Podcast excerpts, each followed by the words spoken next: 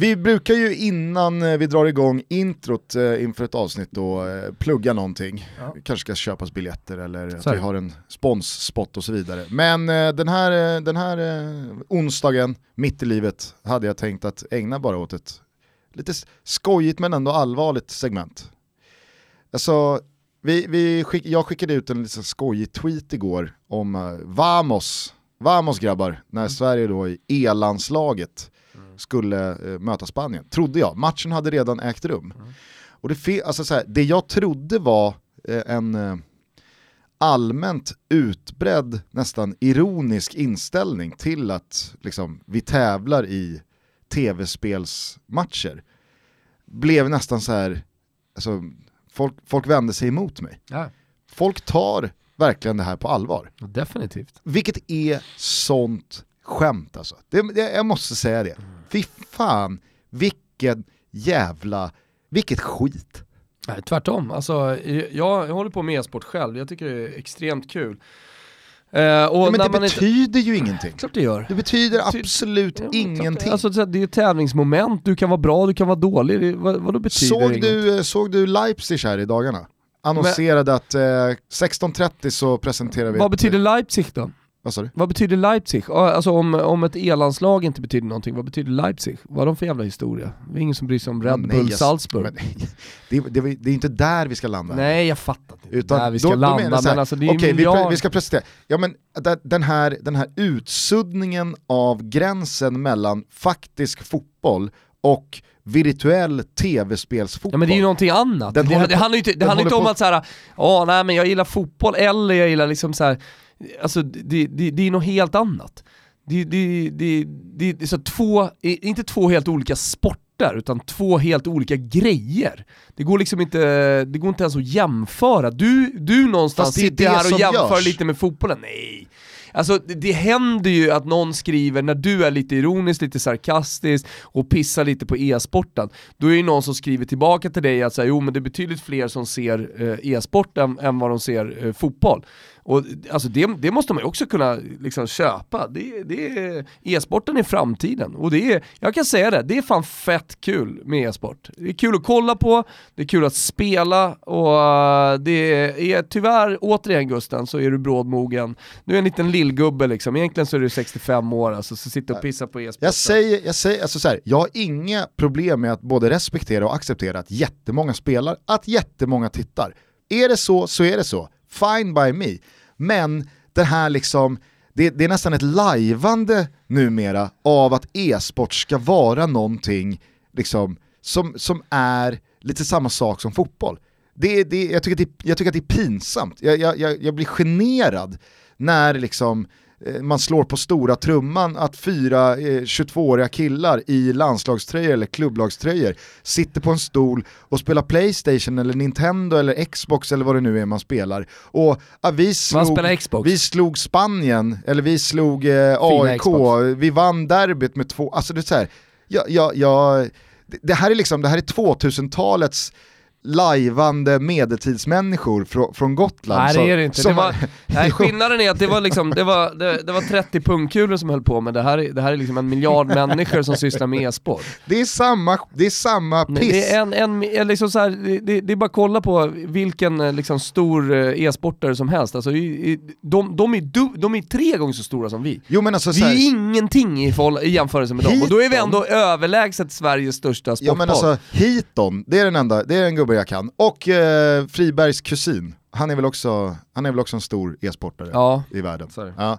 Nej men, eh, liksom tv-spelande och e-sport kring eh, såna här, vad heter det, klanspel, first point shoot, FPS. Ja. Eh, alltså så här, jo men det, det spelet försöker inte vara någonting annat. Det, det är där distinktionen måste göras och det hoppas jag Men folk det, fattar. alltså, eftersom, liksom. eftersom, eftersom Fifa, det du, du snackar om, eh, är någonting helt nytt, Hiton är ju inte liksom, det är ju inte Rambo eller Terminator. Nej, men Det- eftersom det det är är s- någonting helt nytt så, så tar det ju tid innan så liksom saker sätter sig, innan, innan, innan det får sin plats. Liksom i, i, i, men, men, men det det är, det jag tror att det är, det är, det är det är jävligt kul att kolla på i slutändan. Och, och jag menar, kollar Hur kan på... det vara det?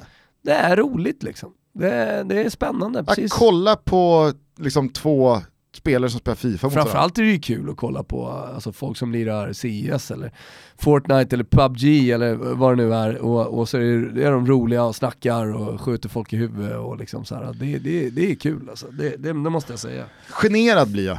Ja. Generad blir jag när jag liksom inser att nej, det här, Själv det slår här, jag är, ett det här är slag på för riktigt. e-sporten, Det här alltså. är på riktigt Jag alltså. slår ett slag för e-sport. Det kan vara för att jag startade ett Twitch-konto ganska nyligen och bara ville vara en influencer i den världen också. Ja. Nej, det, är, det, är, det, det är surrealistiskt, det är svårt att ta in där. Jag, jag, jag, de kommer kämpa med att få min liksom, slutgiltiga liksom, Jag acceptans. tror, jag tror inte de bryr sig Gus- Gustav. Det gör de säkert Nej. inte. Och det, det, det är sannoliken samma känsla. Ja, det är sannoliken ömsesidigt alltså. Jag bryr mig inte Men alla ni e-sportare som lyssnar på det här, ni vet att ni har halva Toto Balutto med er i alla fall. Jag slår fan ett slag för e-sporten, så är det! Nu kör vi Toto, om lite riktig fotboll.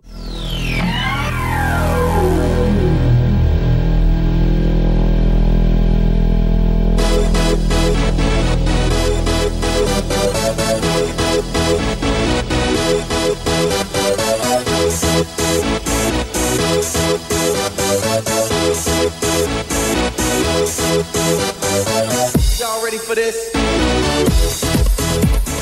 Varmt välkomna ska ni vara till Toto Balutto. Det är Arla morgon, onsdag den 16 oktober och Sverige har precis spelat 1-1 mot Spanien. Ett resultat som man hade tagit med dunder och brak på förhand. Trodde först att du skulle säga och Fredrik Backman är precis på väg att rulla in i studion. Eh, Men eh, det blev S- Sverige-Spanien spåret, det kan jag också förstå i och för sig visserligen. Jo, Fredrik Backman är ju på väg in i studion, men i och med att det avsnittet sänds först fredag. Jo, det kan det kan ju vara en anledning att Ja. inte prata om. Men det ska bli kul. Eh, Ja, det ska bli roligt. Din Ja, första gäst som du har bokat sen...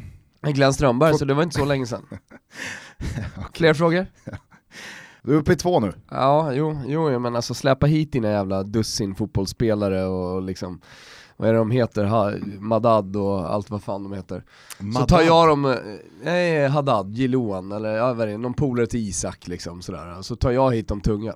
Ja okej, ja. Mm. annars såg man ju dig på Instagram eh, verkligen hylla Andreas Jakob Haddad. Ja, Nyligen. han är ju fin. Ja, ja, ja. jag tänkte på Jiloan. Men kan du inte fixa Jakob Haddad då? Du eh, kan, fixa, kan fixa vilken spelare du vill från Assyriska. Vad har vi där? Säg bara något. Katovic? Jaha, Katovic nu, det är mycket ungt vet du. Assyriska division 2 nu för tiden. Men, Ja. men Vad eh, gör eh, Andreas Jakob Haddad numera? Bra fråga, vi hann aldrig dit. Är han eh, liksom surret. 100% kriminell nu eller? Nej det tror jag inte, han såg fräsch ut. kör han på Fan, un- han- undercover-spåret? Han brassen ytterbacken som lirade i Gnaget ett tag som var rätt bra, han var också där med Haddad. Eh, fan är han hette? Ah, skitsamma. Ska bara säga det så ingen liksom undrar vad fan man menar. Så kom ju Andreas Jakob Haddad ut för några år sedan med att han eh, liksom parallellt med fotbollsspelandet varit ja, mer eller mindre yrkeskriminell. Ja, ja precis. Ja men det, det är väl så. Jävla spännande episoden då. ja, den slog ner. Ja. Nej, eh, men, men vi kanske ska prata lite om den matchen, jag vet inte om vi ska göra det sen men, men eh, det Assyriska mot. Enskede. Ja men det, ja men det var ju roligt liksom, Nej, det var ju drama. Det var Kenny Pavey, Katovic och sen så hade du på andra sidan hade du ett lag som liksom har krigat och ändå varit uppe i allsvenskan. Och var ett mål ifrån att ta sig upp i, i division 1. Ja det var upp. väl det roliga kring den matchen, att Assyriska går på en tweet om att, eh, är det Motala Ja, som har spelat eh, de spelar också parallellt. parallell Ja. match i samma serie. målskillnadshistoria. Exakt, och de går på att resultatet blev 2-1, vilket gör då att Assyriska Ja men det är eh, det som är får grejen, det chansen är, att kvala jag, uppåt. det är ju jag. Alltså det är Ja, jag som levererar informationen till Twitterkontot och till bänken tillsammans med en i Assyriska. Du ropar ner från läktaren på Jallavallen. Nej, jag ropar 2-1. ner och säger att Slut. det är 3-0, Ja. liksom att det har blivit mål, men han eh, som jag är med, han hör fel, så han säger det är 2-1, vi är uppe! Så keepern i Assyriska håller ju bollen i typ en minut, samtidigt som hela resten av arenan vet om att Motala gjort 3-0 och inte 2-1. Så, så eh, ropar ju på honom, ja vad fan skjut upp boll, ja, vi måste göra ett mål till liksom. Så vi torskade, eller vi, men eh, Assyriska torskade en minut där. Eh, ja. Ja. Så Ja, där kan det vara dråpligt. ibland, eh, när det inte är livescore och när man inte har eh, koll på vad som händer på olika ställen. Men det var ett mål ifrån i alla fall, eh, Assyriska. Ja. Eh, du kan väl eh, bara kolla med Haddad då? Ja, absolut. Han var ju minst sagt en profil. Ja. Ville du säga någonting mer om eh, Fredrik Backman? Jag trodde, du, jag, trodde, jag trodde ett tag att du skulle säga, vill du säga något mer om Sverige-Spanien? Nej, jag är klar där kände jag. Ja. Nej, vi får helt enkelt se vad det blir med Backman. Han är ju stor Manchester. United-supporter. Ja. Det är det vi vet eh, fotbollsmässigt. Vi vet också att han är mycket mer frekvent att eh, då uttrycka sig kring sport Ja. och fotboll inte minst. Eh, snarare än då prata om sitt författarskap och, och Exakt. någonting annat. Och han är ju väldigt eh, sällan med i olika typer av intervjuer Ja, i- i. Sverige. Så att, eh, det känns ju faktiskt ganska exklusivt. Ja men känns, känns, känns kul. Känns också väldigt roligt att, för att om man, om man eh, liksom inte har någon som helst aning om hur Fredrik Backman förhåller sig till Manchester United så är han ju extremt eh, pessimistisk, cynisk, Ja. nästan destruktiv. Ja, men som nästan alla supportrar nu för tiden är som sitter i soffan och tittar på ett utländskt lag liksom. det, Jo, fast det finns de som, alltså så här, Han är ju skönare än andra menar jag, alltså, det, det, det, finns ju, det finns ju de som man bara vill pissa på när man ser liksom så här, fan här sitter du hemma i soffan i Sverige och, och är lite lustigt eh, pessimistisk kring ditt fotbollslag i Italien. Så. Mm. De, de, de orkar man inte riktigt med. nej de orkar man inte med. Men man orkar heller inte med de som alltid är pessimistiska och cyniska även när det går bra. För att det är, liksom så här, det är lite så det ska vara. Fan, passa på och njut av att det går bra. Ja. Eh, men nu när Manchester United är, eh, de är på botten Ja, ja. i någon slags modern historia. Det är ingen överdrift. Känns det extra roligt att man tajmar in Backman just då? Att det inte är när de är på väg upp eller att de har liksom rest exakt. sig utan Liverpool står för dörren och allt är Ja, men jag tror piss. liksom Liverpool-supportrar och Arsenal-supportrar kan, eh, kan lyssna på en Manchester United-supporter och verkligen njuta lite extra. Kul också för oss eftersom vi har United i utvisningsbåset. Att vi kan använda, Ja just det. vi ska använda Backman som eh, svepskäl för Ja. att snacka mer om eh, United. Men det om det, eh, det kommer alltså på fredag morgon. Håll till godo. Nu så tycker jag att vi vänder blickarna bakåt i tiden igen och då tar oss tillbaka till Friends Arena. Igår kväll, sur, sur kvittering från Spanien i, handen ticka upp på 92-93.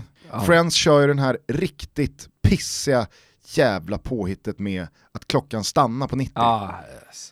Alltså man måste. Det är, På en bara, arena. det är bara i Palermo i Crotone som man fortfarande håller på med det där tramset, och på Friends. Man måste på en arena bara liksom, låt klockan ticka. Jaha, Det- nu har det det gått sist- 94.30. Så skit i jumbotron, skit i allt, bara jag har en jävla klocka som tickar i alla fall. Ja. Det var ju dess, den var ju dessutom alltså fel. hela Friends, i, hela Friends-grejen är ju ett haveri. Alltså med allting så inför, Läste du under. artikeln om, eh, det var någon gubbe som hade ringt in till Expressen och berättat att han hade suttit fast i, i eh, parkeringshuset under Mall of Scandinavia i 90 minuter efter när de skulle därifrån. Matti Kentryczynski var där med sin pappa Taras och sin son Bob. De blev sittande i sin bil sonen Bob? Ja. Dundernamn. De blev sittande i sin bil under en tidsperiod motsvarande en hel fotbollsmatch. Det lossnade för 10 minuter sedan. Då hade vi stått stilla på fläcken i 90 minuter. Vi kom tillbaka till garaget 10-11 och bilarna var helt blickstilla. Det rörde sig inte ur fläcken, säger Kent Trzynski. Matti och hans familj vittnar om att flera strandade bilister var mäkta upprörda. Det är fullständigt obegripligt. Vi tappade hakan. Om man bygger ett sånt här jättebygge, varför har man då inte gjort jobbet innan? Tagit lärdom av andra stora städer med stora arenor. Det här är helt obegripligt. Det är totalt felkonstruerat säger han. Ja nej men det är det ju, liksom, han har ju rätt i sak här, höll jag på att säga, vadå rätt i sak? Är det Martin Åslund som pratar eller? Han har ju rätt eh, gubben här. Eh, för att eh, jag har ju varit i den situationen ma- massa gånger. Sen går det ju faktiskt att parkera på andra ställen än i just Mall of Scandinavia, men, men eh, fan bygger man en arena då ska man väl kunna parka i, i, i parkeringsgaraget också. Kan man ju tycka, om det är så att det finns en parkering ledig, ja men då borde man ju kunna ta den och sen så räkna med att man kommer därifrån. Men eh, vi hade ju tutfest sist. Då Ja. tappade ju folk det så till den milda graden att man bara tutade rätt ut. Man var så jävla förbannad så liksom folk stod och sparkade på tutan. Ja, Ja, ja eh, det och klockan då får de ju eh, bakläxa med. ja alltihopa, hela arrangemanget. Alltså det är svagt alltså. Kanske. Och återigen så rullar de ut den här svenska fanan också, och sen så är den skändad av Aftonbladets rosa vidriga färg liksom. Ja men man är ju trött på det. Ja men det är skändad, vad fan! Man behöver inte vara så jävla petig med sånt där. Ja, man kan ju sätta på vilket varumärke som helst, det finns ju ingen varumärken som vill synas med det förutom, förutom trötta bladet alltså, de är så trötta nu för tiden. ja men jag är trött på dem alltså. Okej. Ja, Laul och ligan, du går ett korståg. Link. Nej, men det, är, det är ju pinsamt som de håller på. Så här. Vad är, tänker du på något speciellt här? Nej, alltså det sena, senaste tiden hotas om eh, granskningar eh, och det ja, släpps artiklar som man inte riktigt fattar vem det är som har skrivit om. Det är någon agent som har skrivit den åt dem eller om det är de själva som har skrivit dem och sen så eh, kommer, kommer Robert Laul och hotar liksom med ja men vänta bara, vi har en granskning på gång på den och den agenten. Fan släpp granskningen, vem hotar med en granskning? Ja, ni kanske ska twitterboxas lite till då och sen så bjuder vi hit Laul igen och så blir det två plus Ät upp honom den gången.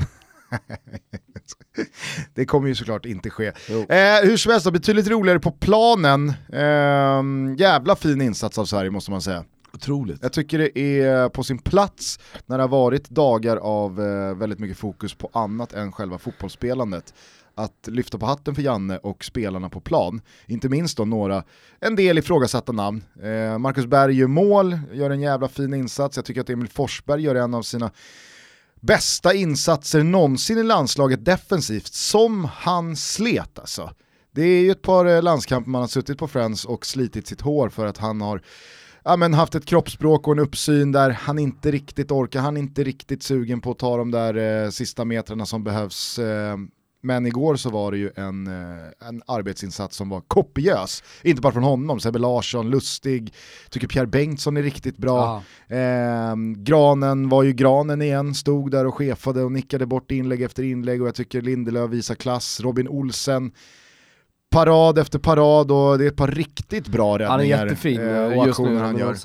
Eh, men det är väl klart att Kristoffer Olssons insats är ju den som sticker ut på ett individuellt plan. Ja. Eh, det var ju en del som uppmärksammade då hans eh, mottagningsfint som han har hållit på med som sitt sigill om den ju. i flera år. Ja. Noah Bachner eh, verkar ha fått upp ögonen för den. Asså, Jag kunde jag, inte hålla mig, var tvungen att trycka till på Twitter. vad ska jag Jaså? vara? Nej, att eh, han, men, han skrev att han är, han är väldigt svag för Kristoffer Olssons patenterade höger-vänster Mm. när han tar emot en boll. Och det känns som att, är det nu? Är det nu man ska komma med det? Är det nu man ska komma med, med en sån tweet? Okej. Det är, ja, Så du tryckte till då? jag tryckte till. Jaha. Tryckte till med en GIF. Jaha. Nej men jag kan ju relatera i och för sig när, mina, alltså, mina tweets har jag också missat 2017-bussen. Ett par gånger. Ja, ja, herregud alltså. Så att, eh, Du är så svag på Twitter just nu så att hälften hade varit nog. Skit samma. Eh, vad säger du om Kristoffer Olssons insats? Om Ja, vi bara börjar på Jättebra. ett individuellt plan. Nej, nej men alltså, del, dels det här med att hålla i bollen, alltså det var ju mycket snack eh, inför matchen om vilka vi skulle starta med som centrala. Alltså man vill in Kristoffer Olsson på grund av att han kan hålla i bollen, han kan göra någonting med bollen. När bollen väl landar på fötterna så ser han till att leverera den eller driva den någonstans, liksom det händer någonting. Det händer någonting konstruktivt och det är det, det, är det som är det intressanta. Eh, Och sen så är det tufft motstånd så är man lite tveksam, fan ska vi inte starta med Gustav Svensson ändå, en mer destruktiv spelare som, som vinner boll och fan Spanien, de kommer äga det här visar ju sig att det inte blir så, utan Sverige är med i den här matchen. Förutom 803 då, eller vad folk snackar om första kvarten där, att Spanien har väldigt många, må, många passningar inom laget, Sverige har inte så många passningar.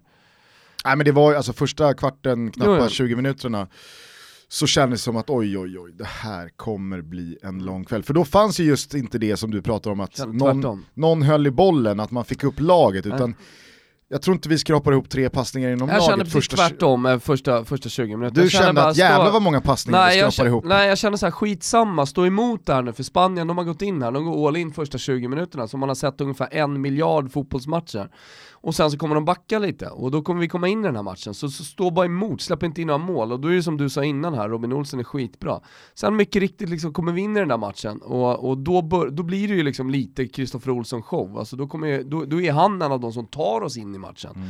med, med, med sin eh, framförallt spelförståelse och, och teknik. Men eh, det är ju något slags genombrott för honom att göra det mot just Spanien, för som inne mittfältare så möter du inte så mycket liksom, bollskickligare lag än just eh, spanjorerna. Så det, Nej. det är tiki-taka och det, det rullas och, och har sig. Men, men det är inte bara det, alltså, du, du pratar om inställningen på Emil Forsberg och, och ja, men hela Sverige. Alltså, kolla på Kristoffer Olsson liksom, i 88 minuten uppe och pressar en jävla mittback så här, och bara kutar och, och, och har sig. Alltså, jag, tycker, jag tycker det är en så jävla fin prestation av Sverige och förtjänar betydligt mer. Ja, samtidigt Trots som, 803. samtidigt som jag inledde med att säga då, alltså 1-1 är ett resultat, i synnerhet då när Norge, får man lyfta på hatten för Lagerbäcks gubbar igen då, Ja. löser 1-1 borta mot Rumänien, så är det ju två resultat som du hade tagit utan att blinka Ja. på förhand. Ja. S- och så, jag menar, skillnaden på att eh, ifall Spanien hade fått in 1-0 under den här första anstormningen, kvarten, 20 minuterna, och sen så får Sverige jobba sig in i matchen och kvittera på en fast situation i 82 då är det ju helt plötsligt klang och jubel och glaset är mer än halvfullt och det är klackarna i taket. Fan vi, vi Ja, kämpar det oss det tillbaka och tar funkar en... liksom. Exakt. Ja, ja. Så att jag menar resultatet som en isolerad fördelning av poängen, sett till tabelläget, sett till vad som återstår av kvalet, kanon. Sen är det självklart att det blir jävligt surt när det också är ett så pass billigt mål. Jag vet inte hur du uppfattar det, jag satt på etage 3 uppe i hörnet, det hade lite för långt ner till motsatt sida. För att se själva matchen. Men är det bara jag som upplever, för att ni vet hur det är när man är på plats, då missar man ju liksom studion, jag alla repriser och alla... en Barcelona, AIK Barcelona Exakt, live. visst är det ett Jag byteshaveri? upplever det så! För att, jag eh, sa det till alla som jag satt med direkt efter det blev mål, men hallå vi höll ju på att göra ett byte, vad är det som händer? Vet, du- vet du framförallt vad som, vad som håller på att göras? Det är två spelare som står där, Ja. när två byten redan är gjorda.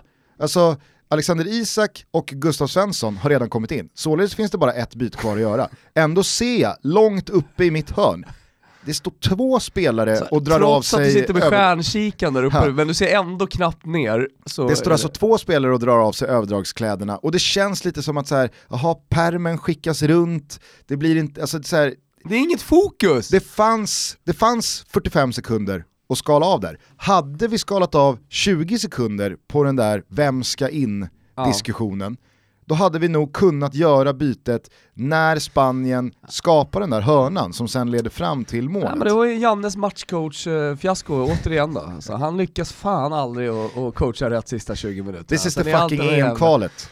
Exakt, fan det är dags att vakna Janne alltså. Hålla på och tramsa på det där sättet, det funkar inte. Inte ens i Flicken 09, då får man kicken va.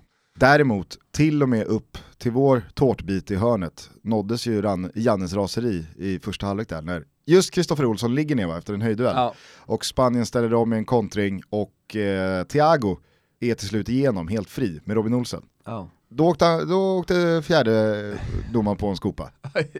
Alltså fjärdedomaren åker på så mycket skit har man ju insett alltså. Man undrar vad fan är fjärdedomaren för någonting? Han är, han är ett bajsfilter mer eller mindre för alla som sitter nere vid bänken, som spelare, tränare och sådär. Det är, det är liksom ett ständigt jävla svärande, det är ett ständigt jävla skitkastande från Var det Juventus. Atletico Madrid och Steffe Pepsi var? Ja, alltså,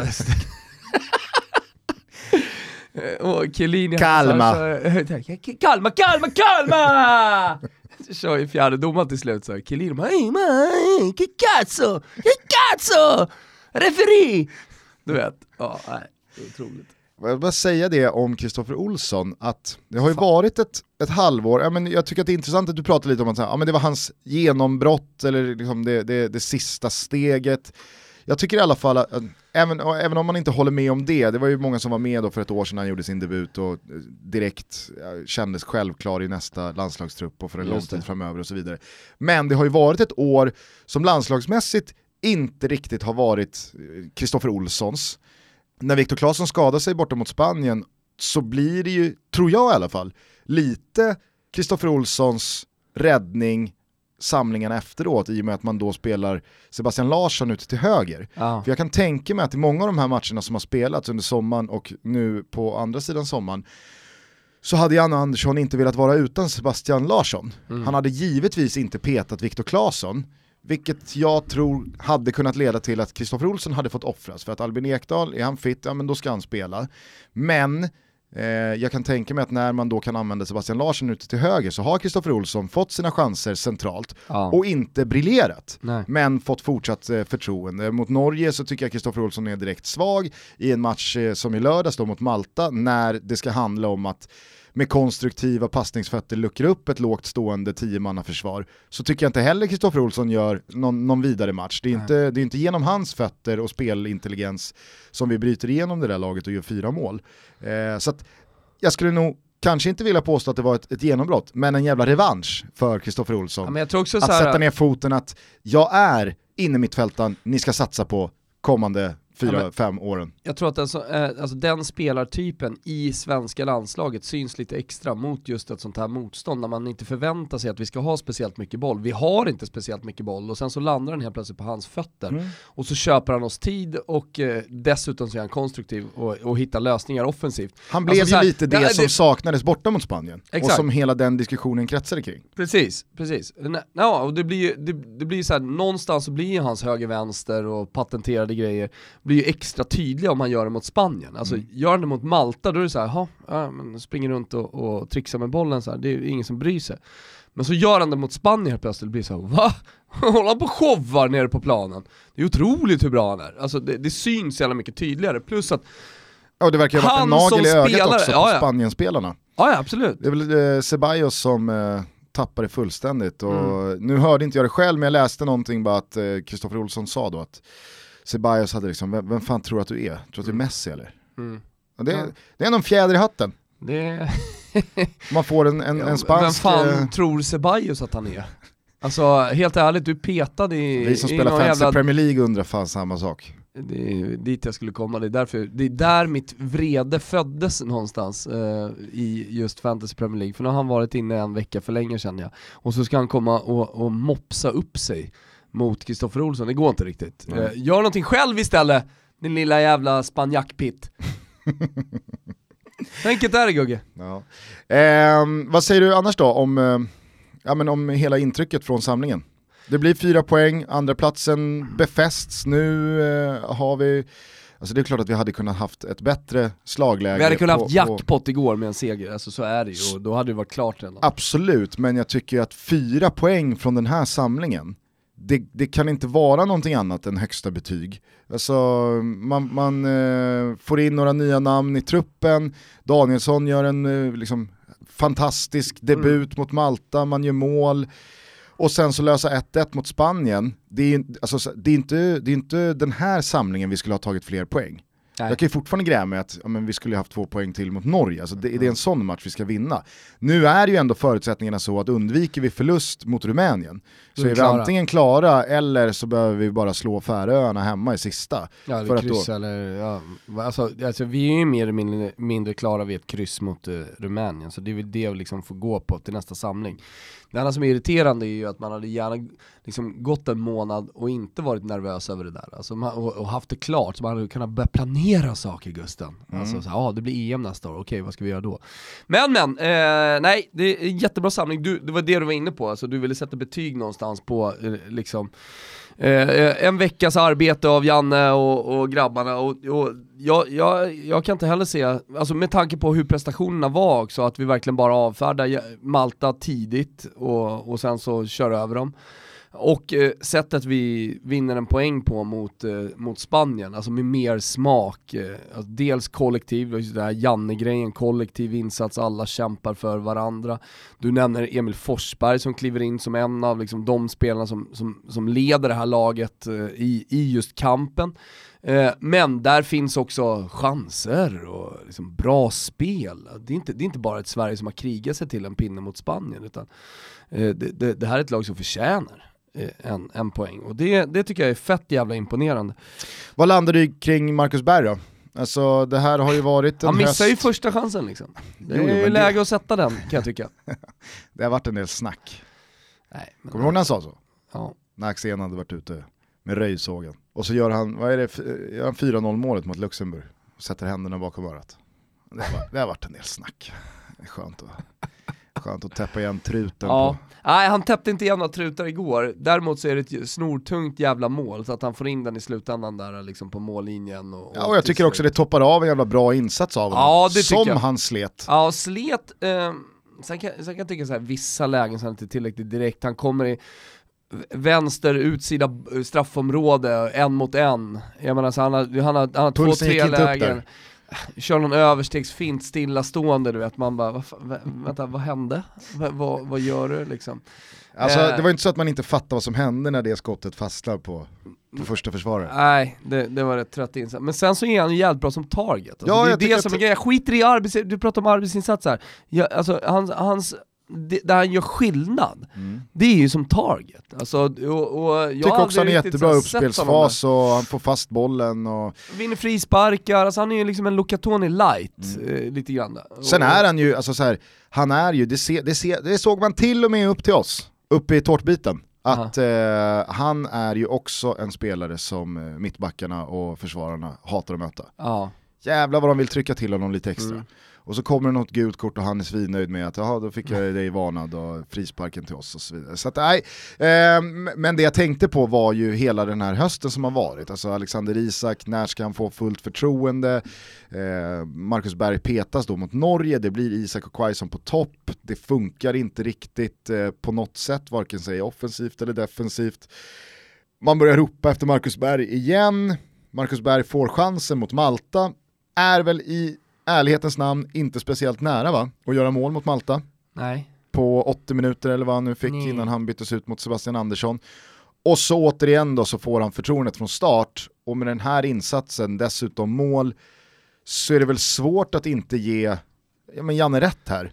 Alltså det går i alla fall att motivera starten än en gång och att han kom tillbaka in i elvan. Så känner i alla fall jag. Sen så kan man ju ha, med tanke på det, liksom, det utspel som kom från Zlatan eh, förra veckan, att det, det finns en större diskussion, handlar det här om någonting annat, rent sportsligt och fotbollsmässigt, så kan man väl också Men argumentera för att, i- att är Marcus Berg den vi ska eh, liksom, ha som första val längst fram?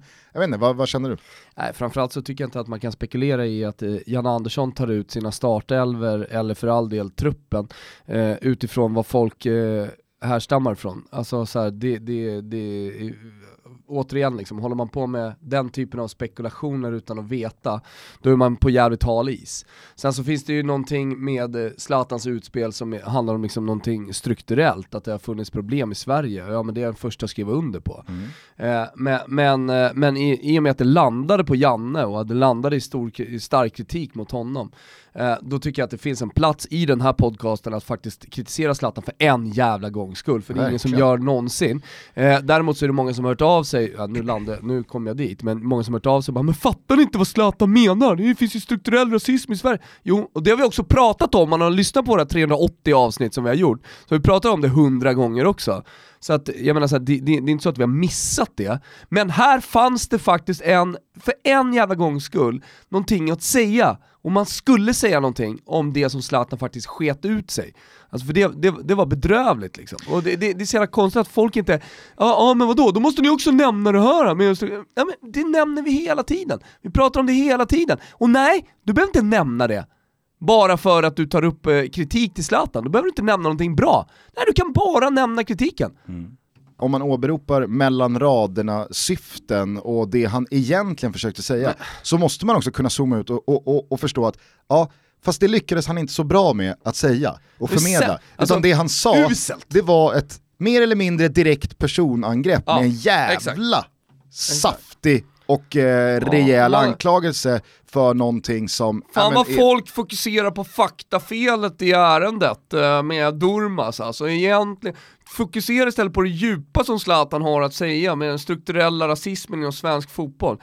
Nej, det kan man inte fokusera på när han har så jävla fel och han lägger fram det så jävla dåligt. Då går det inte att fokusera på någonting annat än just det att det är ett sånt otroligt påhopp på vår svenska förbundskapten. Och då ska han ha skit för det! Och det är fucking jävla punkt där Gugge! Ja, jag tycker att om man på något sätt ska nyansera det, då tycker jag att man ska läsa den här intervjun som, det är väl Expressen som gör med Poya Asbaghi va? Dagen efter. Ja. Där är det ju betydligt mer liksom, ja men han, han bryter ju ner det folk liksom det är åberopar. bra! Exakt. Det är bra! Där- Fucking schnitzel till, till Poja. Där det Zlatan något- säger, stakar fram, liksom, jag kan omöjligt ha tänkt igenom det innan, det känns som det bara kommer spontant, men det är otroligt dåligt alltså, Mm. fram, framlagt.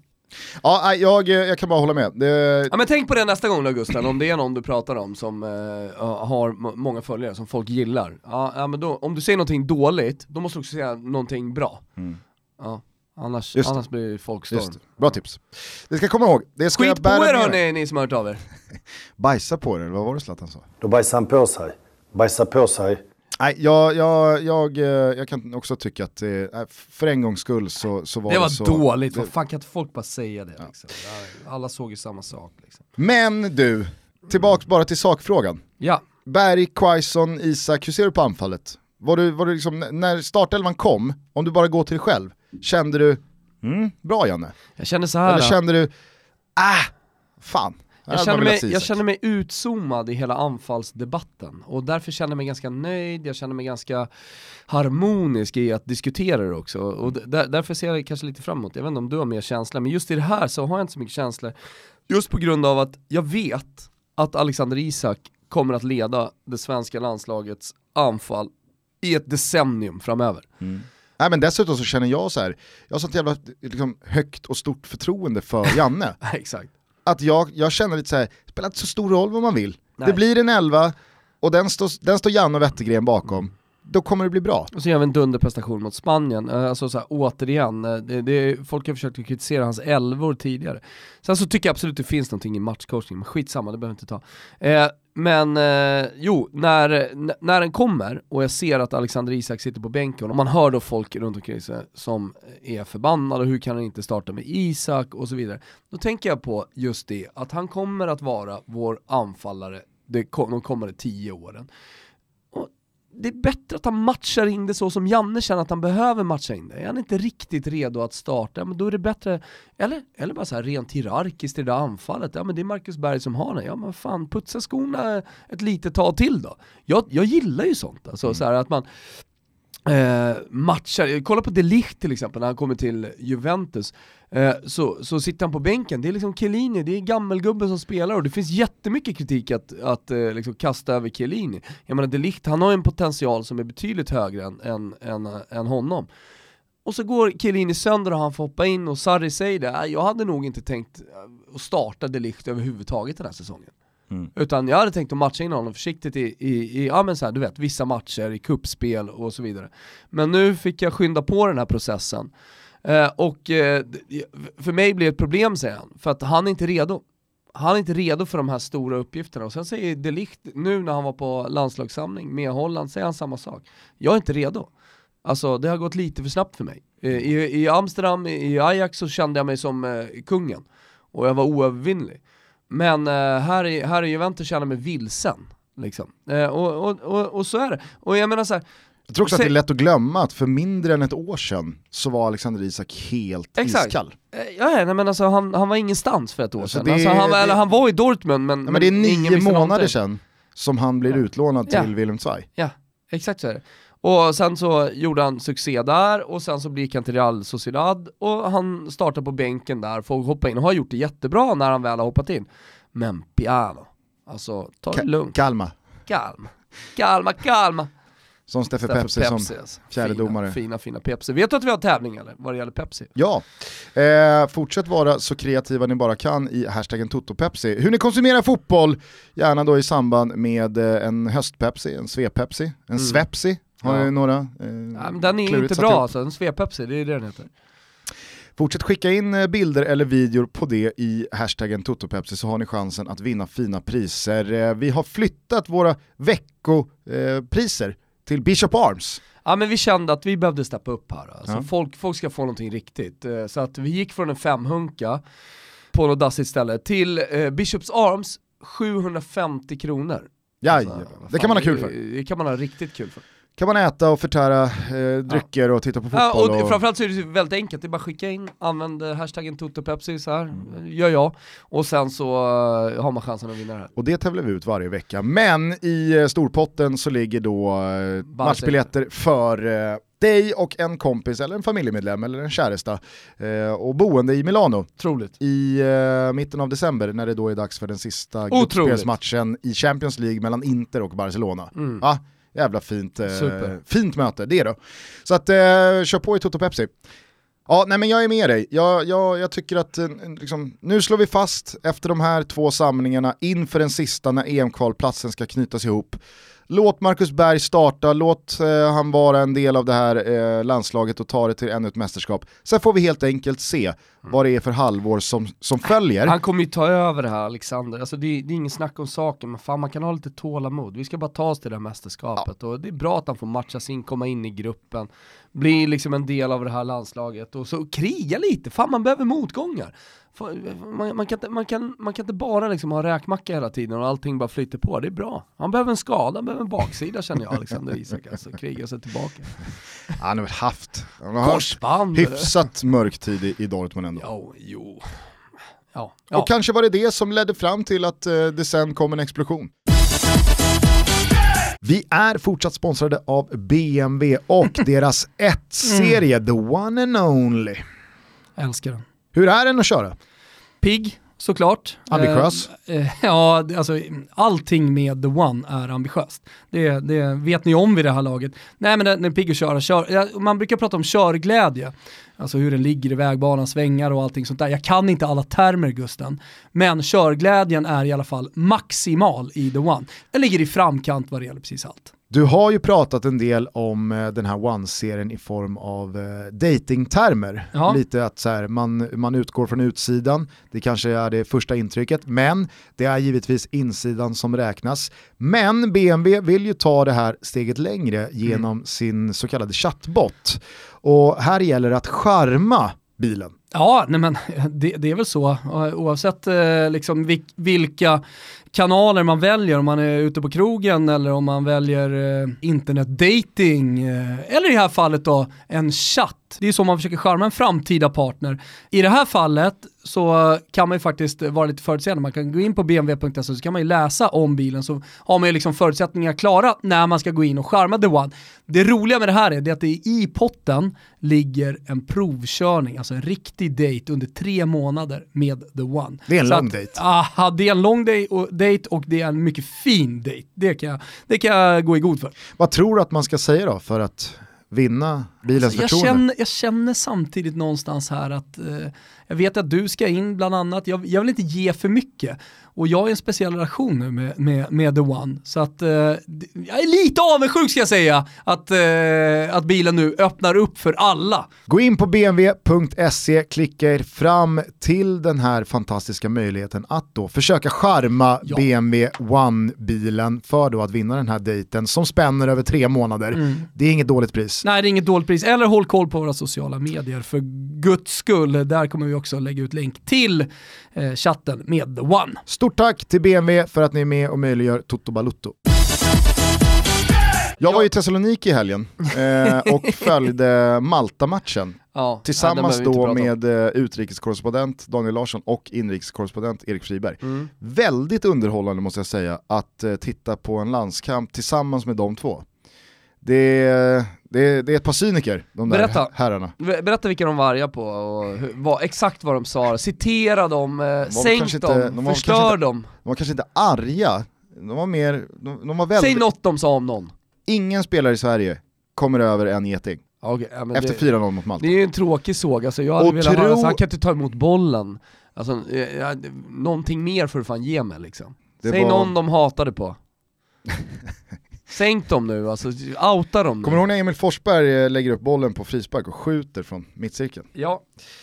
Jag kan säga att då skräddes inte orden. Ah, okej. Då var Ja. det ordentligt. Sen så när klockan tickade upp eh, på fem... Tycker du att Emil Forsberg borde ha gjort ett mål igår? Jag tycker att han är svag i, avslut, i avsluten. Framförallt så ska han ju göra mål mot Malta.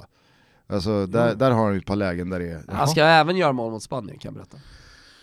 Det är bara att höja sig. Du menar ju totalt då, för jag kan inte minnas någon sån här Ja, jätte... Två, tre lägen, kommer någon, touchar på en back, ja men se till att ge dig själv ett bättre skottläge då. Se till att vara lite snabbare så du slipper den där touchen. Se till att lösa det, du är vår nummer 10. Mm. Ja. Stäng matchen, gör 2-0. Du ställer Det krav. finns lägen. Det finns lägen. Ja, jag ställer alltid krav. Ja. Nej men eh, där, där tycker jag ju att eh, det, det gjorde ju verkligen Danne och, och, och, Fribben också. Det var, höga krav, det var otroligt svårflörtad jury. Både när det kommer till fotbollsspelandet men också det mediala. Eh, Backe ifrågasattes ett par gånger av herrarna i studion, Ja. förstod inte riktigt vad han sa. Nej, det är ju lite yrande. Sen eh, kom ju... Eh, i, Har Backe varit arg på mig på slutet gällande den här Boratan som han aldrig fick ur inställda mötet?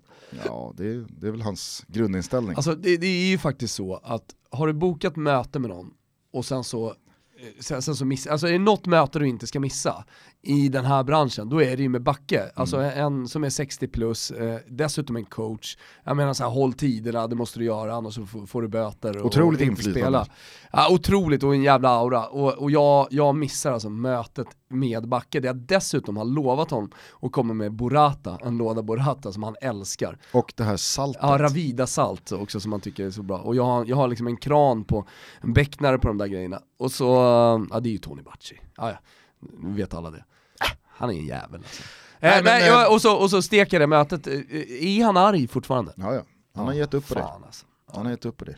Han skakar på huvudet varje gång vi ses och säger Jaha, hur är det med den här pajasen Wilbacher? Du måste släppa honom Gustav. Du måste släppa honom. Är du nära? Den hästen är inte någonting att satsa vidare Är du på. nära? Nej, men man är väl inställsam. Nicka med och säga Nej, jag tänkte om du var nära på att steka mig. Ja, nej, nej. nej, jag säger det. Man är inställsam. Vi startar upp en eh, och så- podd med Backe. Åh, rotationes! Vad fan ska han säga liksom? Nej men det var kul då, för Jan Andersson kom ju till studion och eh, så frågar Anna Brolin då om hur han har tänkt att formera anfallet i och med då så, ja, men Marcus Berg har startat här nu, inte gjort mål, Alexander Isak sitter på bänken, hoppar in och är jävligt bra måste jag säga i, i inhoppet mot Malta. Eh, det, det är klart att någon boll ska ju landa i nät men han kommer ju in och visar klassen. Framförallt så blir det ju liksom så här, det blir en nivåhöjning av hela svenska anfallsspelet tycker jag när Alexander Isak kommer in i den här matchen. Och så precis börjar Janne toucha det här, då bryter Backe in. Du, jag funderar på mittfältet här mot Spanien, kommer, kommer du köra någon 2-4? då, då, stannade, då stannade Danne och Fribben upp. 2-4? Vad menar kom, ing här, kom heller ingen bra svar. Liksom. Nej, det var, det var, all, allt, bara, allt, 2-4. allt bara dog när, när Back sa 2-4. Så det, det skojade de om, eh, bra länge Ah, efteråt. Ah, Så jag tyckte det var kul eh, när klockan slog 55. Så eh, då sa Friberg bara till Danne, Danne, det, det börjar bli dags nu. För vadå? Nej men eh, för Albins byte. Han, han, han ska av här. Han ska av snart. Och så mycket riktigt. Fem minuter senare. Aha, koll. Ja, nej, men så är det. Ja, det är kul när man har koll på grejerna. Man har identifierat att Albin alltid byter ut sig själv där efter en timme. Ja. När jobbet är gjort. Ja. Han har en liten känning någonstans. Ja. Störde dem. Mm. Hörni, Spanien eh, lär väl eh, av allt att döma vinna den här gruppen, men Sverige då med fortsatt superchans på andra platsen. Det får vi tacka Norge för, som eh, gjorde det eh, bra, framförallt mot Spanien då senast, men också då löser en pinne mot Rumänien. I övrigt då, så har jag noterat att eh, Ukraina säkrade platsen till EM, måste man Yes. säga på ett imponerande sätt, när man då slår Portugal. Eh, Jarmolenko där och petar in bollar igen. Sinchenko firade som en spelare inte har firat på länge. Mm. Det var kul, jag såg att Kyle Walker twittrade till Sinchenko och skrev Ja, jag kommer ihåg första gången jag tog en bärs också. och så länk till den här videon Ja, ja. när han är inne i studion och i mixade zonen och, och, och sjunger på.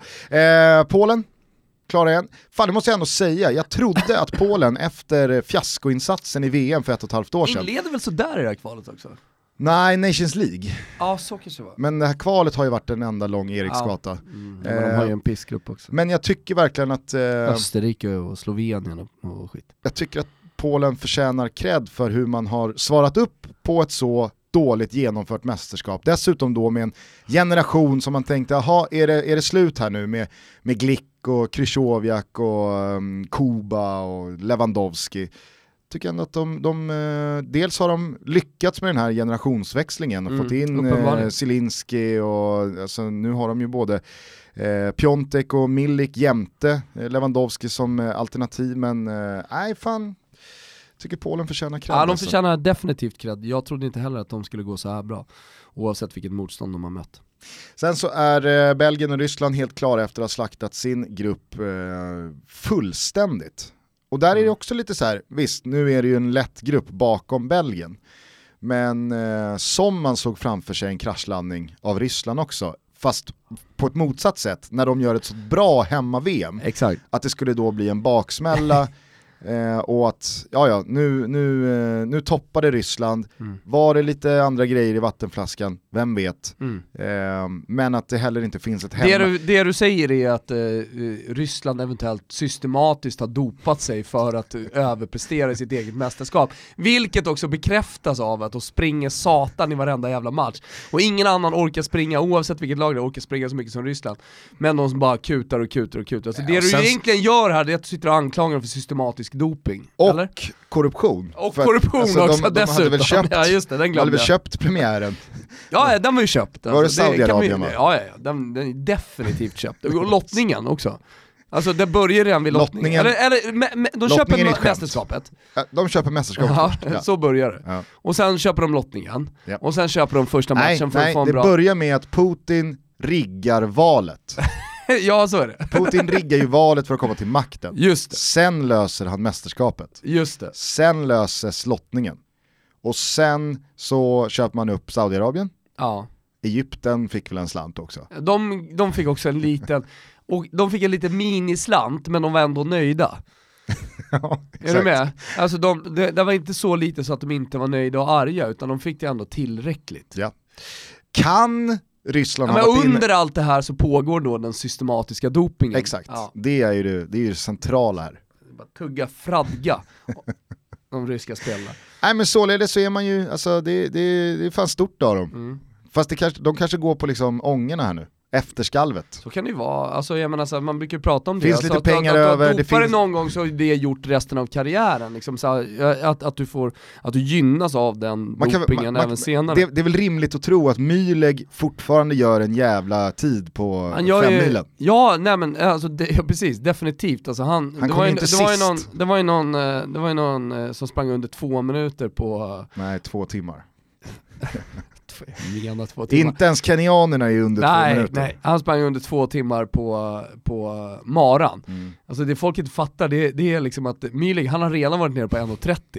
liksom, han har varit nere och touchat på 1.30. Baklänges. Alltså han- ingen har ju någonsin varit så dopad som honom. Alltså, kolla de intervjuerna, här, liksom det bara sprutar ur ögon och mun och röv, allting liksom. Men Doping. jag tror helt ärligt att, alltså så här, släng in, eh, släng in eh, Juba bredvid den här kenyanen.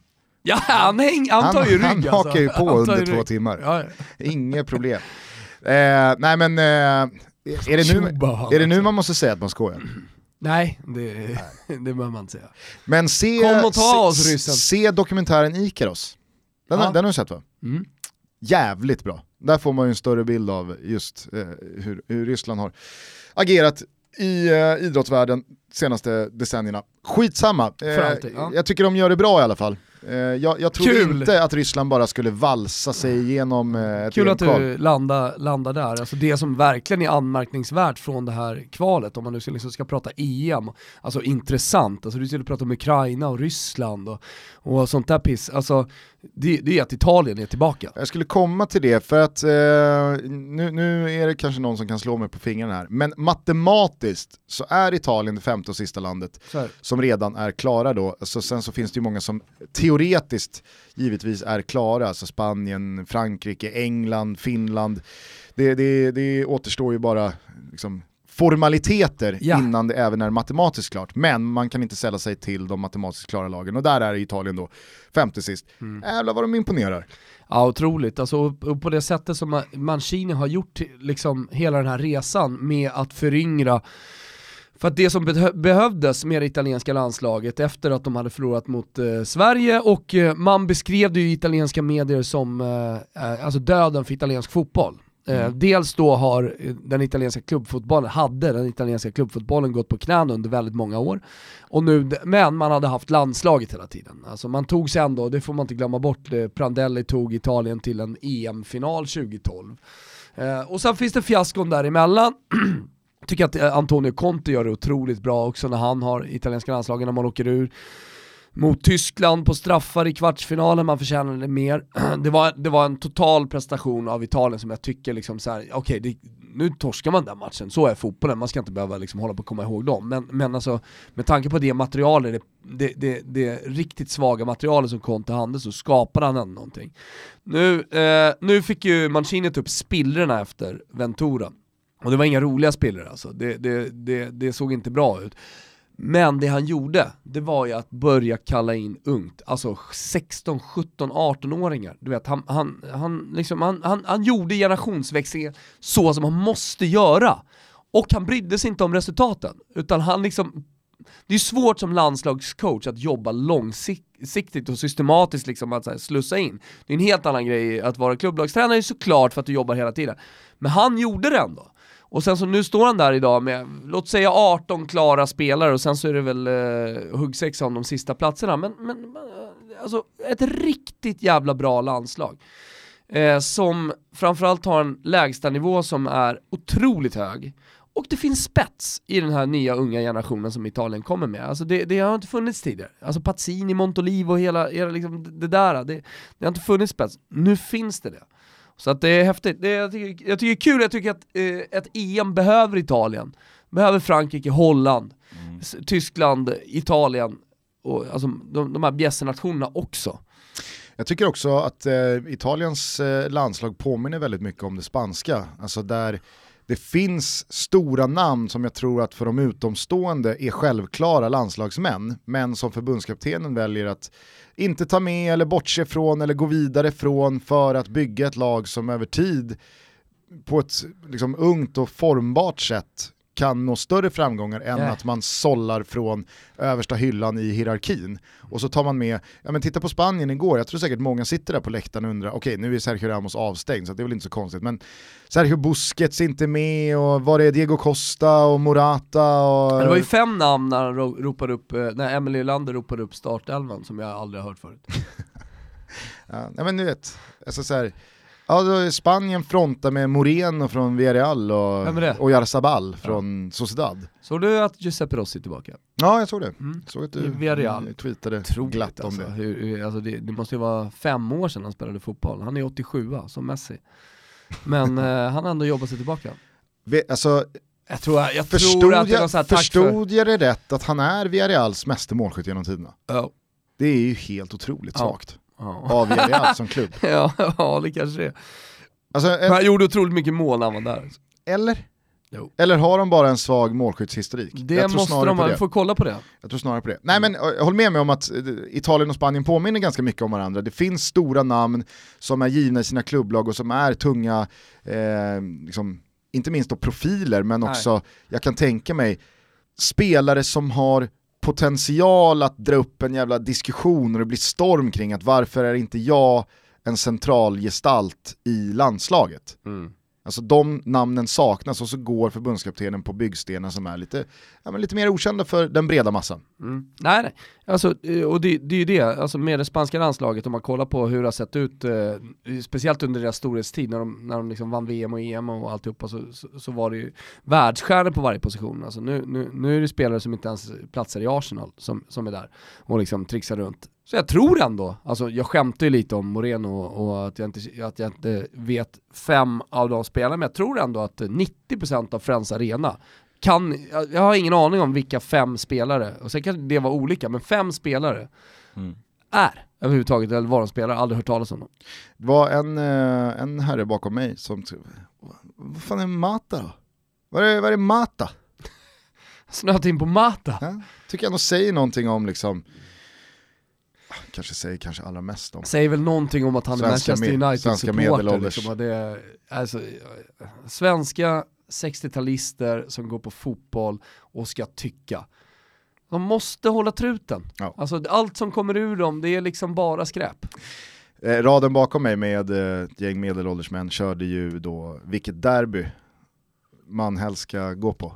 Kan du, eh, kan du Gissa vilken derbyn som nämndes. Nej men det, det, det är såklart uh, Inter-Milan. Ska jag tänka mig. Nej det nämndes faktiskt inte. Det nämndes inte, Nej. det är klassiker nämns de försökte, ju, de försökte ju bräcka varandra. Ja, Dortmund nämns ju, Schalke. Ja det nämndes. Mm. Och sen, Ruhr-derbyt. Uh, och sen så nämns ju Eh, alltså i Manchester United, Liverpool, nämns det som ett derby eller? Nej. Nej okej. Okay. Eh, eh, Bocca, River? Nej. Det nämndes inte. Vad fan är det för jävla derbyn som nämns då? Rom-derbyt, Roma-Lazio? Ja, men självklart nämns ju då Old Firm. Ja, ja såklart. Celtic Rangers. Alltså, de, de här, vi borde göra en ny voxpoppa med, med, med Pöler. Mm. Jag vet inte hur Och många sen- som kommer ihåg det, men jag ska bara säga det. Vi kan ju kanske lägga ut den på våra sociala medier, men vi, vi gjorde ju ett test liksom eh, med 60-talister, alltså dåligt sittande jeans, eh, Amarone-vin, Hockey. hockey, alltså så här, vissa saker som 60-talister gillar. Så vi kan, vi kan ju liksom fylla på det med då, till exempel det här. eh, derbyn som man gillar, alltså Mm. Old Firm. Alltså det, men, eh, 60-talisterna älskar ju Old Firm. Nej men och sen då Galatasaray mot Fenerbahce. Ja okej. Det var ju, Nämndes något? ser man det så behöver man inte se något annat derby. Och så avslutningsvis då tyckte de det var väldigt roligt med Nordkorea mot Sydkorea igår. Att det, det är det derbyt man helst hade sett. Det är också så, Va? ja. de, de möttes väl igår. Och det tyckte ju de var otroligt roligt. Avslutningsvis så tycker jag faktiskt att vi måste beröra eh, det fotbollsmässiga som då har sprungit ur att Turkiet har gått in i Syrien. Det är ju för jävligt eh, liksom, överhuvudtaget, men det fotbollsmässiga efterspelet som då har blivit, alltså man, nej, det var, det var, det var direkt, direkt vidrigt måste jag säga, att se turkspelarna ställa upp sig där och göra honören. Jo, nej men jag Ehm. förstår det men så, så här, eh, och det, det, det är klart att man tycker att det är, ja men, Vad fan har Erdogan dem i för järngrepp? Nej, Hur men- hjärntvättade är man? tror du? Men vadå, vad har de i för järngrepp? De kommer från Turkiet, de är nationalister, turkarna är nationalister. Det är väl det mest väntade med, liksom, som, kan, som kan hända, att Jo, turkarna men det ställer borde upp väl sig finnas sådär. någon jävla tänkande människa som tänker såhär, Men här känns tänkande människa, prata med en turk. Jag pratar med en turk, alltså, han lägger ändå fram argument för det där. Och sen kan, man, så kan du tycka, jag tänker inte sitta här och försvara några turkar eller, eller på något sätt, eh, för då, då, kommer, då är ju sista gången jag gör den här podcasten. men, men att du och jag sitter och liksom så lite svepande eh, hatar på eh, det turkiska landslaget, det tycker jag också är fel. Ska vi prata om det här jävla eh, pisskriget liksom, ja men då pratar vi om det på riktigt. Ja, var inte- eller så skiter vi i det. det var inte svepande, jag sa att Det är svepande att sitta och säga att så, här, "Åh, ja, men det där är, det är vidrigt gjort. Jag tycker att det är svepande. Antingen så pratar vi om tar tag i det, så bjuder vi in en kurd, en turk, och så pratar vi. Jag tycker alla, generellt sett, oavsett vilka det är, på sociala medier eller i debatter, eh, eh, pratar alldeles för svepande. De här 60-talisterna bakom dig, Alltså de pratar också alldeles, precis som de pratar om, liksom, om derbyn, pratar folk svepande om kriget, att, att turkarna gått in i Syrien. Ja, men att sitta och säga i den här podcasten att så här, det är för jävligt att, att Turkiet har gått in i Syrien. Ja men det tycker väl för fan alla, för människor dör! Men ska vi prata om det, så man ska ge någonting, då kan vi inte bara sitta och fördöma bara så här, för fördömandets skull, då får vi säga någonting vettigt, eller så skiter vi i det. Fast man kan väl ändå du tillstå, säga? Man kan, man kan väl ändå tillstå att, alltså, jag vet inte hur du känner, men det var ju en osmaklig målgest Ja, som det- sticker ut och det är väl Okej. rimligt att ta upp det i Okej, en fotbollspodd. det, är en, det är en osmaklig målgest. Ja. Sen så vet ju alla att San Pauli när de sparkar Sahin, det är ju bara ett PR-trick.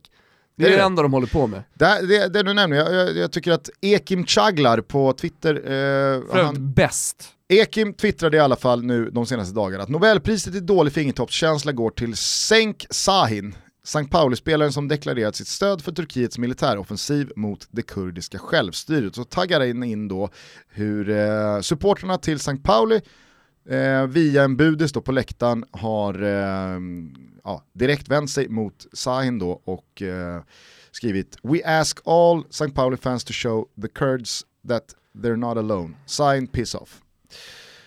Och sen så fortsatte eh, Ekim då, eh, det här är fyra dagar sedan. Klubben tar nu avstånd från Signs ställningstagande. FC St. Pauli wishes to distance itself clearly from the post and its content because it's not compatible with the club's values. Avslutar med No More Wars. Den AKP-nära tidningen eh, Jen Jakit skriver att Sign petats av St. Pauli. Eh, klubben kallas även ett av världens mest rasistiska lag, sanslöst. Erkan Sengin, Stefan Silvas och Mervan Celiks turkiska klubb meddelar att Sahin är varmt välkommen och att det vore en ära om han spelade i laget. Och sen då, så slutar det med att Sahin då sparkas av St. Pauli. Mm. Men här är du cynisk. Ja, men det, det, alltså, allting som St. Pauli håller på med är ju något slags PR-trick och sen så har de sin alla som har varit på repeband vet ju om att de har sin liksom flagship store och det är Under Armour och det är reklam och, och liksom hit och dit. Så att så här, bortom den, eh, eh, kommunistiska liksom, eh, eh, politiska ställningen som man har så, så, så eh, finns det också någonting liksom, där man vill vara någonting, där man inser också, man, man förstår att man, man har en kultstatus i, i, i världen. Eh, och därför li- blir jag ju lite cynisk när sådana här grejer händer. Och så kan jag ju vara lite skämtsam i det, självklart. Eh, Och jag kan väl tycka att det är bra till och med att man gör en sån här grej, men, men, men eh, jag blir cynisk vad det gäller allt med eh, San, San Pauli. Men blir det inte också lite så att de då hamnar i ett vad är det, moment 22, där de inte kan göra rätt heller utan att då få... kommer ju undan med att de håller på att spela fotboll, det är liksom inga, det är inga tunga grejer de håller på med utan det är fotboll. Och då kan man göra lite sånt där, man kan sparka en spelare och så kan man hitta på någonting Jo, nytt. fast och i och med att de har sin, No ställ... more wars, eh, hashtags och, och grejer liksom. i och med att de har sin då ställning i eh, liksom, fotbollsvärlden som de har, så kan de ju då heller inte göra någonting behjärtansvärt utan att liksom, Thomas Wilbacher-figurer ska känna att det här är bara ett PR-trick. Det blir också, det blir också en knut. Jo men när, liksom, när, när, när hela klubben är PR, när hela klubben är eh, någon, någon, något slags här ansikte utåt för en, en politisk ställning, ett politiskt ställningstagande. Alltså, eh, när, när anti, allting handlar om allting annat än just fotbollen på planen, då blir jag skeptisk. Eh, så det, det, det, det bara är så. Eh, alltså börja, börja prestera, liksom så här, fokus på fotbollen, sen så kan vi göra andra grejer. Så, sen tycker jag inte att liksom, fotbollsklubbar ska ta speciellt, eh, alltså, jag, jag tycker det är bra att ta avstånd till exempel i det här läget. Och det är, det är väl någonstans, här, eh, egentligen håller jag ju med att han ska få sparken. Eh, men men eh, man ska också vara försiktig, alltså, så här, var, var någonstans ska vi dra den här gränsen? När ska vi börja sparka spelare på grund av deras politiska ställningstaganden? Jag har ingen aning. Alltså, det, det kanske St. Pauli kan berätta. Eh, vad tycker du? Ja, det är jävligt, alltså så här, vissa fall är väldigt lätt att ta ställning i. Men någonstans så börjar ju gränserna suddas ut. Det blir ju en gråskala någonstans. Och Ja. var drar man den gränsen? Nej, jag, kommer, jag, jag, jag brukar dra det exemplet när Fiorentina låg i Serie B så köpte jag ett, eh, ett, ett månadsmagasin alltid och så inför säsongen så hade man intervjuat alla spelare och ställt så här, du vet, så här, fem rappa frågor, favoritpasta, men du vet sådär. Och så var en av de fem rappa frågorna var, ja, vilket parti röstar du på? Eller liksom, var, var står du rent politiskt snarare då? Och, och då är Lucarelli, Alessandro Lucarelli, Livorno-sonen eh, i eh, Fiorentina, och eh, han svarar ju då, som den Livorno-son han är, extremvänster. Estrema sinistra. Och sen så under honom så är ju Fantini där och han svarar ju på frågan Estrema destra. Alltså jag är extremhöger. Så i det här fotbollslaget så har du extremhöger. Alltså säger du att du är extremhöger, då är du ju rasist. Säger du att du är extremvänster, då är du ju kommunist. Ja. Så i Och det här laget och fanns en rasist och och, Italien- en kommunist. och Italien- Men de lyckas leva tillsammans. I Italien så är ju inte extremhöger, det är ju inte kristdemokraterna liksom. Nej det är det inte. Det är Det är det Beyond- det är brunt alltså. beyond Sverigedemokraterna. Nej, men så här, och, men det, det, det jag ändå imponeras av, och det ändå kan tycka liksom, att så här, se upp till som samhälle i Italien, det är inte jävligt mycket man ska se upp till det samhället, men, men det, alltså debatten, sättet man diskuterar saker och ting där, det, det kan jag ändå tycka, liksom, så här, där har eh, till exempel Sverige någonting att, äh, att lära. För att du är inte rädd för att säga vad du, vad, vad, vad du röstar på, och prata politik på riktigt. I det här landet, du vet, så här, bolla upp för vem fan som helst, den svåraste frågan du kan ställa för att skapa stel stämning i Sverige, det är vem röstar du på? Herregud vad det skapar problem för folk alltså. Verkligen. Och här är det liksom två offentliga personer spelar i fucking Fiorentina i ett jävla magasin och de är öppna med, vad, vad, hylla, det- hylla det här nu Gusten. Hylla Fantini och Alessandro Lucarelli som ändå vågar stå för Ja. sin politik. Klimatet kan man, kan man absolut lyfta på hatten för. Klimatet. Ja, Alltså klimatet dem emellan. Ja exakt, I Italien exakt, exakt. Jag trodde det du skulle börja klimatet. lyfta på en jävla klimathatt här alltså, då hade du gått för långt, då hade vi stängt ner det här. Nej, nej. nej men det är ju jättebra då. Synd bara att det är så många i Italien som liksom står för så märkliga åsikter. Ja, Det är ju det, å andra sidan så är det liksom 70 miljoner, så det finns ju jävligt många, framförallt de allra flesta står ju för liksom normala åsikter. Alltså, det- Ja, ja. Definitivt alltså, definitivt. Eh, jag vill du, säga så här. vill innan- man lära sig mer om fotboll och politik, Ja. folk tror ju inte att det hänger ihop. Det hänger ju absolut ihop, det har vi inte minst sett då de senaste dagarna, och det här med Sahin eh, bekräftar det.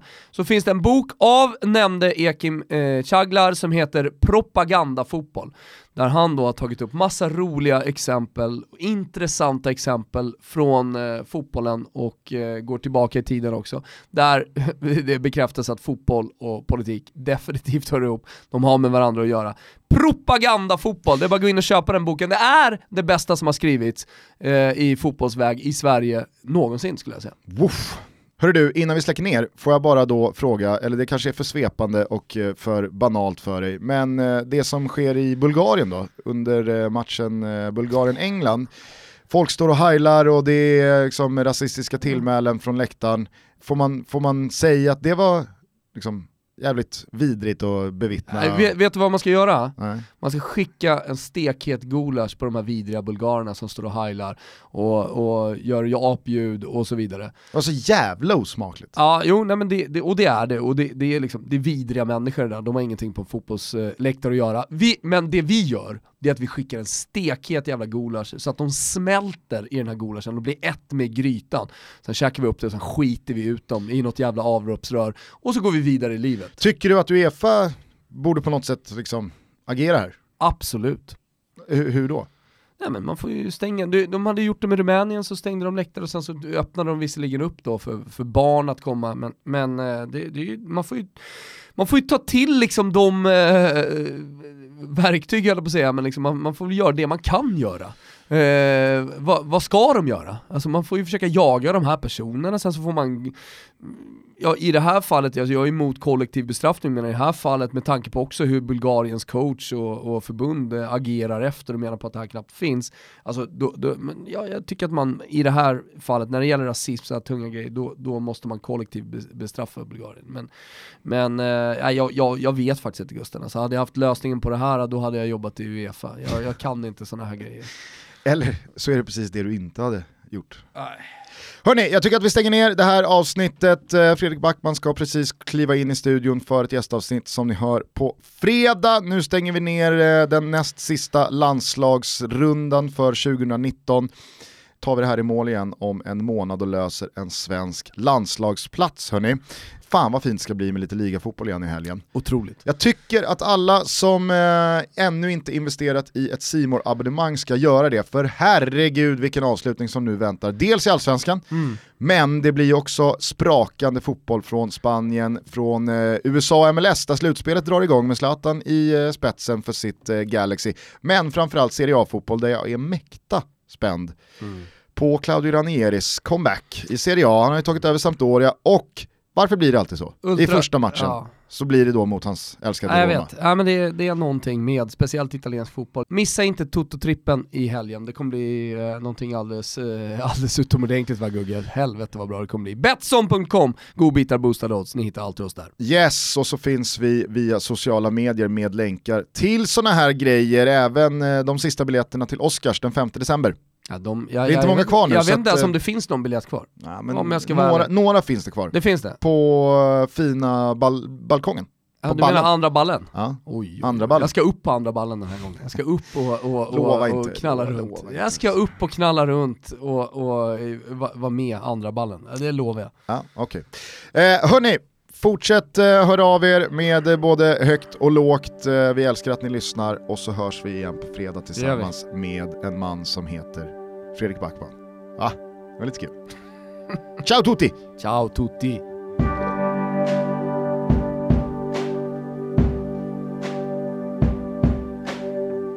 Thought I saw you at an unmarked cross and picking flowers at the edge of a lane. There was dust on my windshield, I was looking almost got hit by a train. Later on at a four-way stop, I forgot to take my turn. I was thinking you were right and we had nothing left. Somebody blew their horn. I'm dangerous.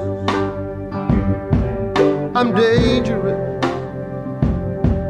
I'm dangerous to myself. Yesterday I was out on the bluffs over the ocean blue. There was a girl swimming, splashing